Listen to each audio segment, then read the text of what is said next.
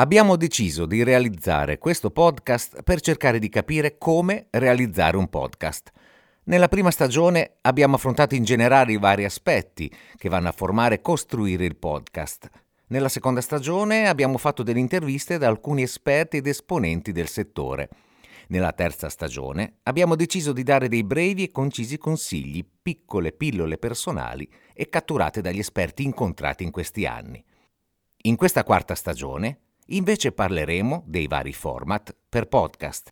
Io sono Gianni Gozzoli, questo è Come fare un podcast quarta stagione e in questa puntata parleremo del podcast in solo.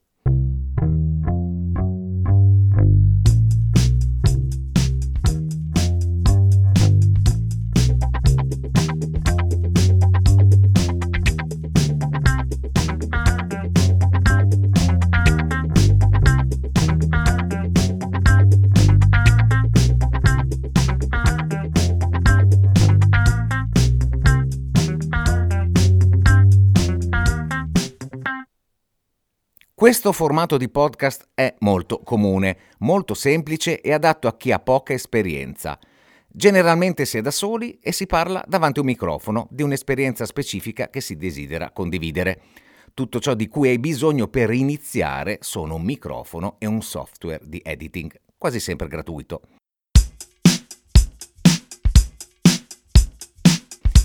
Se scegli questo format, ricordati, dovrai decidere quanto vuoi pianificare ogni episodio, quanto tempo parlare. Alcuni podcaster si sentono a proprio agio avendo ad esempio un testo dettagliato, ad altri invece bastano solo alcune note. Spetta a te decidere quanto scendere nel dettaglio nella sceneggiatura di ogni episodio.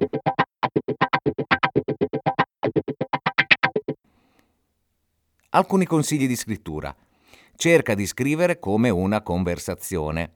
Aggiungi note, tipo quando parlare piano, righe di stacco, sottolineature.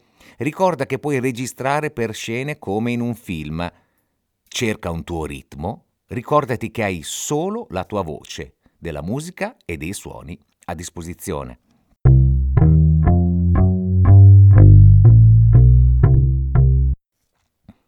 Quali sono i vantaggi? Non devi fare affidamento sull'aiuto o sul coinvolgimento di nessuno, tutto avviene secondo i tuoi testi e il tuo ritmo e il tuo pubblico imparerà a conoscerti. Fare editing poi su una voce è molto più semplice che modificare più tracce. Se non ti piace il modo in cui hai detto qualcosa, puoi semplicemente dirlo di nuovo e tagliare le parti. Sei da solo, puoi rifare tutte le volte che vuoi.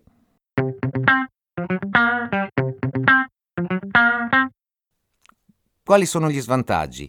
Si rischia di parlare molto, si rischia di cercare la perfezione e di registrare in maniera infinita le parti. E poi, soprattutto, se non hai nessuno a cui sottoporre idee, a meno che tu non abbia un partner o un team o che ti aiuti a promuovere il tuo podcast, si rischia di essere ridondanti e ripetitivi.